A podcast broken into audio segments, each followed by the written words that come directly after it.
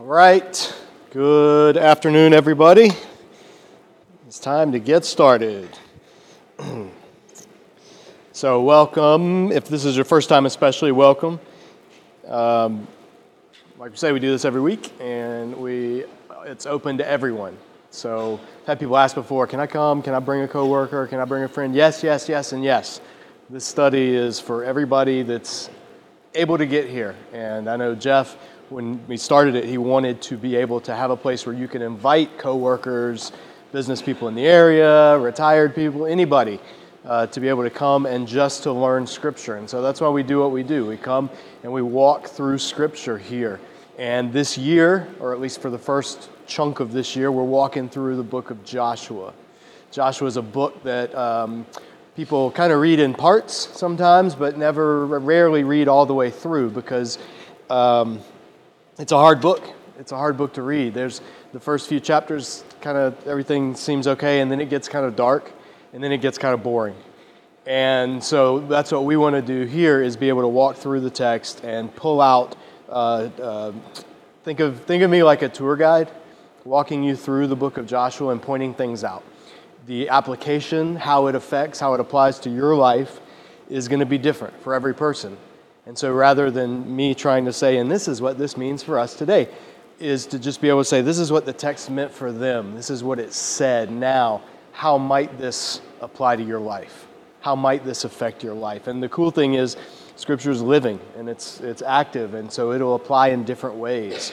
But if you were here with us for Leviticus, we did a whole year of Leviticus, and every week there was something that applied in, in our modern world, even in Leviticus. So if you can do that with Leviticus, you can definitely do that with Joshua. And that's what we're going to be doing uh, these months that we're in this book. So last week, we were in Joshua chapter 2, and we saw Joshua chapter 1 was Israel's marching orders. Joshua giving them the rally speech before they're ready to go into the land. Joshua then, chapter 2, was an interlude, and it was the story of Rahab. And we looked at how it was at the head of, at the beginning of this incredibly, uh, the beginning of a book with an incredibly nationalistic reputation. You had a story of the covenant inclusion and salvation of a pagan Gentile woman prostitute. And what that said in terms of getting you oriented to what kind of God this is and, and who, whose side God is on in terms of Israel or the nations. And, and God puts these little surprises in the text to show you, to give you these hints and these glimpses. You see them throughout Scripture. We've seen them for the past six years, we've seen them throughout the Torah. These little hints of righteous Gentiles, of people outside of the covenant people of God who somehow, in some way that is unexplained, have knowledge of God and respond in faith to that knowledge of God. So this should, this should build your theology whenever you think about the question that we get asked today. Well, what about people in the world who never hear the gospel? Do they just die and go to hell? Um, you know, we have to be able to take the faith of Israel and go, well, look, what did Abraham know? Abraham knew that the God of all the earth will do what is right. Will not the judge of all the earth do what's right? He asked in the Sodom and Gomorrah incident, implying that God is the one who knows the hearts of everybody. We know that God is the one who doesn't leave himself without a witness. We know that even in Israel's time, God was active outside of the covenant people, outside of Torah, outside of the covenant that, that was written. So, who's to say he's not able to be that way now? Who's to say God, the same God who created the nations, the same God whose mission of the entire Bible is for Israel to be his means by which all the nations of the earth are blessed? Why would that God not still, in some way that's unexplained, be able to be active outside of what we think of as the church? And that's something that we just have to keep in mind. Does it mean that you know we don't need to do evangelism? Mean that people just be a good person, you get saved? No, no. Scripture's clear that sin is what separates the nations from God, and sin is what God called Israel to be the mediator between God and the nations. And sin is what Jesus himself took on the identity of Israel to mediate and to do away with. So, yes, anyone who is saved, whether in Old Testament Israel or today, is saved through the blood of the Lamb. But how that salvation is actualized, we don't always know.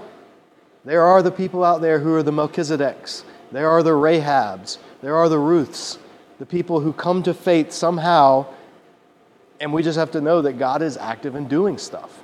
So whenever people ask, well, what about people who don't believe today or who don't hear the word of Jesus? You know, people in the jungles of the Congo or North Sentinel Island or the Brazilian rainforest. You know, what about them? I just say, I don't know. I know the God of all the earth, who's the one true judge, will do what's right.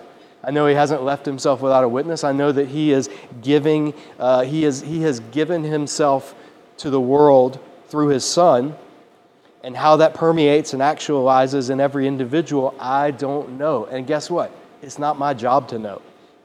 I just know that what he's doing through his people, and I'm part of his covenant people, and you're part of his covenant people if you believe, and he's called us to take that message to the world. And beyond that, we just let God be God. And so that's something to keep in mind as we go through Joshua. Let God be God. He is the judge of all the earth. And so when he does judge, we have to trust, like Abraham did, that his judgment is fair. When he does judge nations, we have to trust that he has done everything possible. There's nothing been left undone that God could have done that might have brought repentance. God will go out of his way, even to the worst of the worst of the worst people. He will send a Jonah to Nineveh. You don't get worse than Nineveh. And yet God would send Jonah there. Jonah, who did not want to go to Nineveh, Jonah, who I'm, I'm going to, in, in, about four weeks from now, be in India preaching, and I'm going to be teaching on the book of Jonah while I'm in India. And Jonah is a fascinating story because it's the book of the Bible named after the bad guy. Jonah is not the hero of the story, he's the prota- uh, antagonist. And Jonah says flat out at the end of the book, I didn't want to come preach because I didn't want them to repent. I wanted God to destroy the Ninevites. And, and that's, that's, you know, that's the attitude that God kind of puts on display through Jonah in order to upturn it and say, Jonah, there's over 120,000 people in this city. They don't even know their right hand from their left hand, and they're animals. You don't think I care about them? So we have to keep those things in mind as we read the passages in Joshua when it starts to get into judgment. Because if we don't, then we just come to Joshua with a blank slate and we're just like, oh, well, this is a very mean God. This is a very, what about the poor Canaanites? And, and we have to realize the type of God who is enacting this. And then we have to do what faith calls to, which is say, will I trust God? I don't know the full picture. God does. Will I trust Him with what He's revealed and trust that He's the one in charge? And that's something that you can't really reason anybody into that position. Ultimately, that becomes a faith thing. How well do you know the one whom you serve? And so, Joshua 3 is where we are today, gets back to the action that started in Joshua 1 after the spies have returned from Rahab and have scouted out the city of Jericho. Now, in chapter 3, we read early in the morning, Joshua and all the Israelites set out from Shittim, and Shittim just means acacia groves or acacia trees, and it's the place where they were camped since the book of Numbers. So, kind of at the foot of um, of the, the, the, mountains in what is today modern Jordan, at the foot of Mount Nebo. There's um, this, actually, we were there just a few months, or last year, but there's when you're the Jordan Valley. So the river, the Jordan, actual Jordan River, especially now with modern um, uh, dams and water diversion and agriculture, the Jordan River is basically a ditch. I mean, there's parts where you can literally jump across the Jordan River. It's, it's just that's how it is. But before modern agriculture, it was fairly big. And there are parts where it would be maybe as wide as this dining room, maybe a little wider. But on either side of the Jordan, there's this flat plain, the, the Jordan Valley, and with these clumps of bushes, and it's just flat. It's like a riverbed, but it's, you know, miles across. And so the Jordan River, most of the year, it's just these flat, bushy, you know, area, and then kind of, oh, on that side, there's Israel, and on this side is Jordan, and you, you, you'd have to go through some bushes and some marshes and things like that to get across. Um, but once a year in the spring, all the water, so the Jordan River flows Mount Hermon, so way up north in modern Lebanon. Mount Hermon is a, a snow covered mountain. And the snow melts every spring, and that's what flows into the Sea of Galilee and then the Sea of Galilee flows down into the Jordan River, which flows all the way to the Dead Sea, where the water then sits and evaporates because there's nowhere for it to go. Dead Sea is like the hole at the bottom of the earth. And so during the springtime, all that meltwater from Mount Hermon comes, and the Jordan actually floods its banks. And so, what is like a ditch or maybe a little canal becomes a fairly formidable river. Even if it isn't deep, it's wide because the water spills over the banks and just floods this whole area. There's, uh, you can see pictures of it. Of there's some pictures from the 1920s that were taken in, in Jordan before modern Israel and the agriculture, and it was just like it's like almost looking at the Mississippi in terms of just this vast, like you know, not super deep, but just wide river. And so that's what Israel now is coming to. They're leaving Shittim and they're coming up to this, and it's during the flood season, the Jordan River, and it's fairly formidable. It's, it's fairly impassable, at least for a lot of, you know, tens of thousands of people with their animals and their little ones and their belongings. That's, that's a barrier. It's a barrier. And so, uh, what God does, just like in the Exodus, this is Exodus 2.0, right? Think of the Jordan crossing as Exodus 2.0. The language is going to be the same, the theology is the same, everything. Early in the morning, Joshua and all the Israelites set out from Shittim and they went to the Jordan where they camped before crossing over. After three days, the officers went throughout the camp giving orders to the people, and that's what had just been told in chapter 1. When you see the Ark of the Covenant of the Lord your God and the priests who are Levites carrying it, you're to move out from your position and follow it. Then you will know which way to go, since you've never been this way before. But keep a distance of about a thousand yards between you and the ark. Do not go near it. Echoes of Mount Sinai Keep distance. Do not come up the mountain. Why? Because God's unmediated holiness is right here. So, with the ark, what's the big deal? Well, the ark of the covenant was God's throne. Literally, it was seen as the throne of God, where he dwells above the cherubim. So, the ark moving out is in all symbolism of the ancient Near East. This is God, the warrior God, on his throne, going before his people into battle. That's the symbolism here. And so God's unmediated presence in some way, in some unique way, is present when the ark is being carried by the priests. Usually the Levites carry the ark. Those of you that were here for Exodus, you remember the Kohathites uh, are usually the, from within the Levites, that tribe. They're carrying the actual ark, and then the Merarites and the others are carrying the other implements. And they weren't all priests. Not all priests were, not all Levites were priests. All priests were Levites. But this time, it's the priests who are going to be carrying the ark. So this is not just the ark is on the move. This is something very different. This is a special, once in a lifetime event. The ark is being carried by the priests. God is on his chariot throne, and he is going ahead of his people into battle. He is about to do battle with the gods of Canaan. That's the image that's going to be taking place in this chapter. See, the Canaanite gods, they had their pantheon, and their chief god was Baal. And Baal achieved his status by overthrowing the god of the sea. All of the ancient Near East, we've talked about this before, how a, a, a, god would do battle against a chaos god, usually symbolic of the sea or the ocean, and then, and then overthrowing them, that would be what raised that god to its status. There's echoes of that in the Genesis account when God speaks over the deep and it obeys. And, um, but what's happening here is that God is about to march right into Baal's territory, and he's about to do it by going through the waters. Very highly symbolic action. In the ancient Near East, there was uh, things called trial by ordeal in, in the area of uh, Canaan, where if you were considered guilty or they didn't know if you were guilty of something, one of the ways of ascertaining whether you were guilty or not would be to throw you in the river. And if you drowned, that's the God saying they were guilty.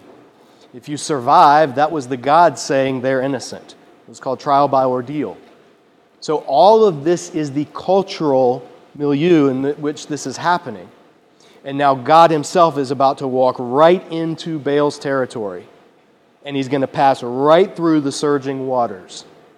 And he's going to do so for the exact same reason that he went to what he did in Egypt with the, uh, the plagues and ultimately the splitting of the Red Sea.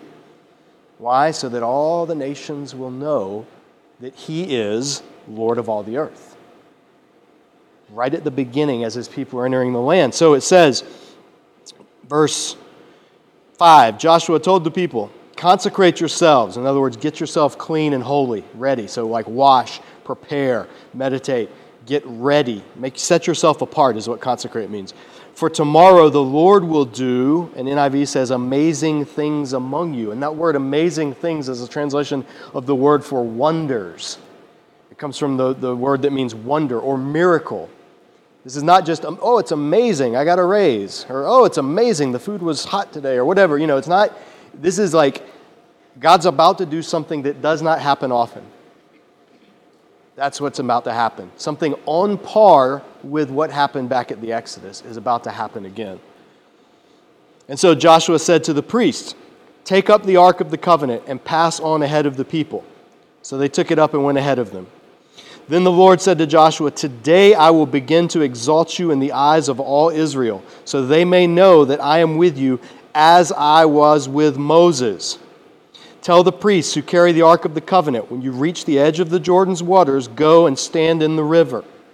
Think back to the Exodus. What did Moses do? Moses and Aaron go stand at the Red Sea, hold your rod up. Then what happened? The waters parted. So this is we should be prepared for what's going to happen next. Now, the people, Joshua and Caleb are the only two people who are alive who remember the events of the Red Sea. Okay? So, for all of the people, this is totally new. They, they've heard that God parted the waters, but it's only a memory that their parents, who are now dead, told them about. So now, God's going to do for Joshua what he did for Moses. And he's going to do it in the exact same symbol, in symbolic way, rather. So, verse 9 Joshua said to the Israelites, Come here, listen to the words of the Lord your God. This is how you will know that the living God is among you, that he will certainly drive out before you the Canaanites, Hittites, Hivites, Perizzites, Girgashites, Amorites, and Jebusites. Seven peoples, the seven peoples of Canaan. See the ark of the covenant, the Lord of all the earth will go into the Jordan ahead of you. That's significant. The Ark of the Covenant. Now, NIV says Ark of the Covenant of the Lord of all the earth.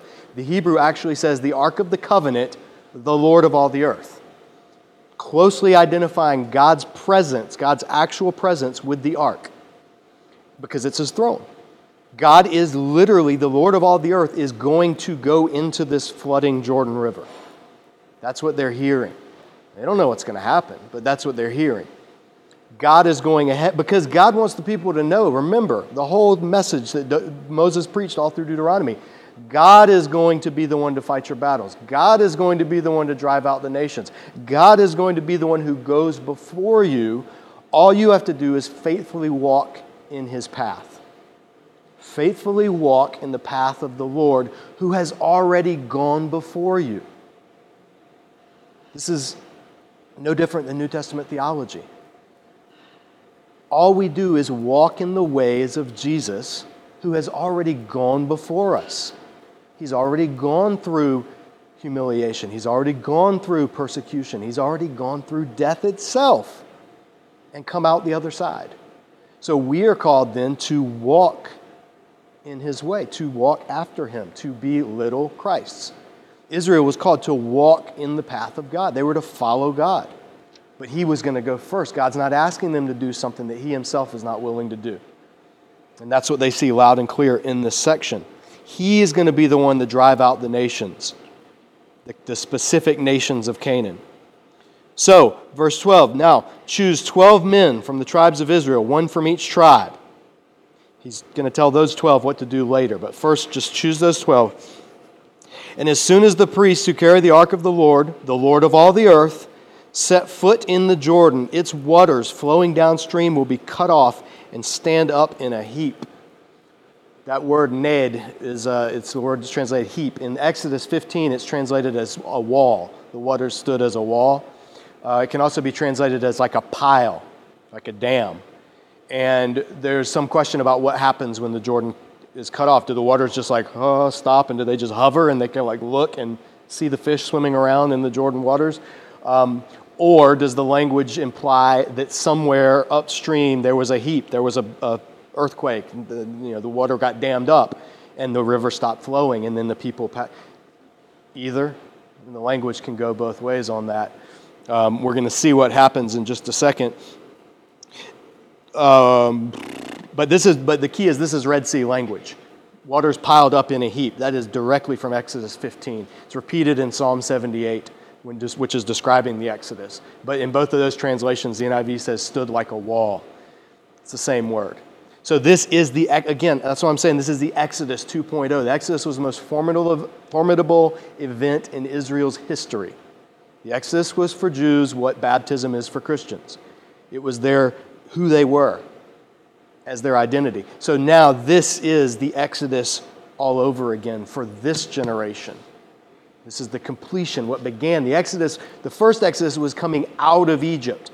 This Exodus is now going into Canaan into the promised land. They will no longer be the wandering wilderness generation. This is why in Christian hymns or old uh, folk spirituals, the term crossing the Jordan was a metaphor for dying and going to heaven because the, across the Jordan was the promised land. And so crossing the Jordan was the last thing you do before you get into the promised land. So songs and images abounded of, you know, I'll cross that river someday when I cross the Jordan and that was an image for dying, so that going into the promised land. But this is very literal in this sense. They are ending their stage as wandering, homeless nation.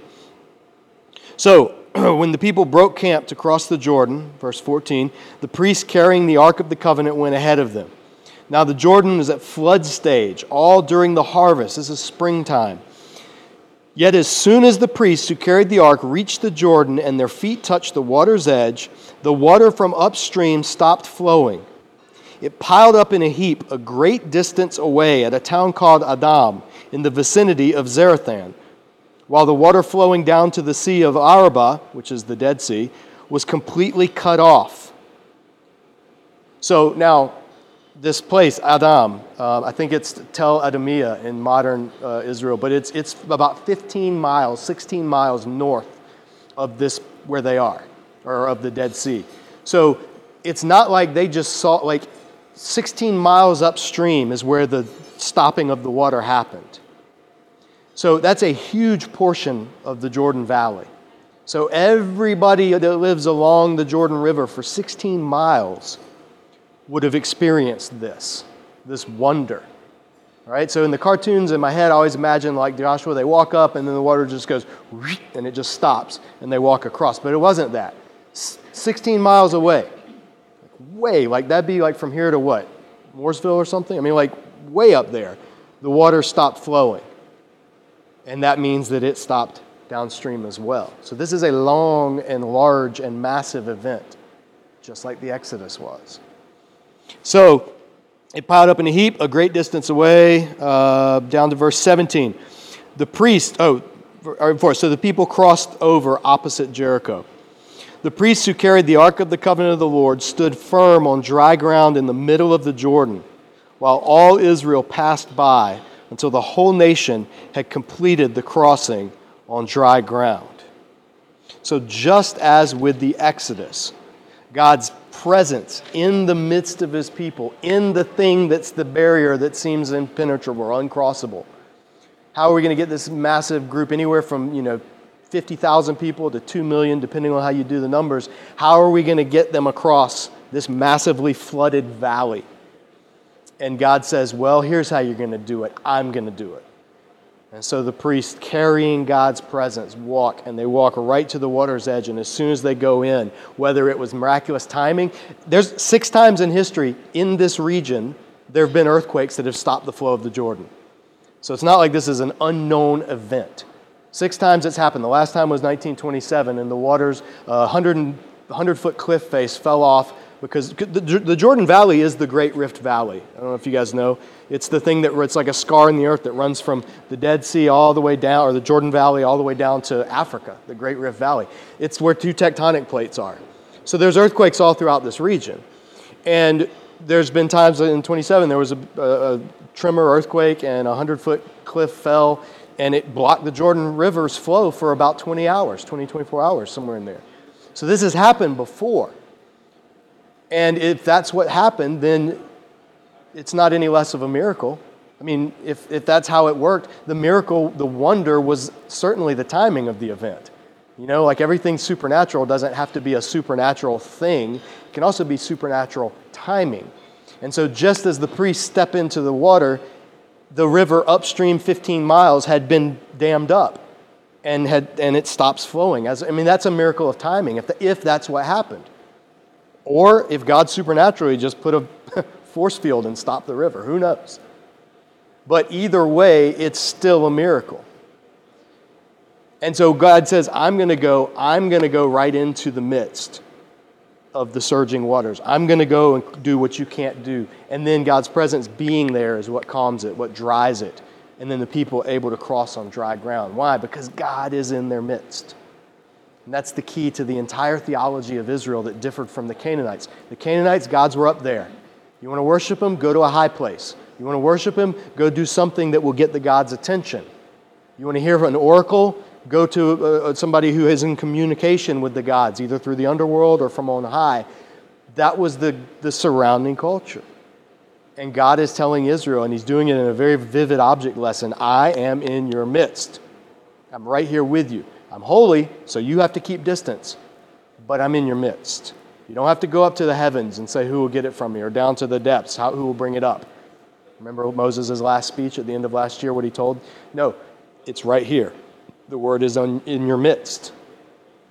So this is how we see. Now we're not done yet, but we're out of time for today. Next week, they're going to remember this event. It's an important event, so they have to commemorate it. So those 12 people that Moses said choose from the tribes, they're going to have a role to play, but we're out of time. So we'll look at that next week. Guys, have a great week. There's plenty of food here. Take some seconds, uh, take some desserts, and tell your friends, tell people about this study. Again, look at all these empty seats. These are seats where people could be experiencing this. So continue to get the word out. Have a great week, and uh, we'll see you next week.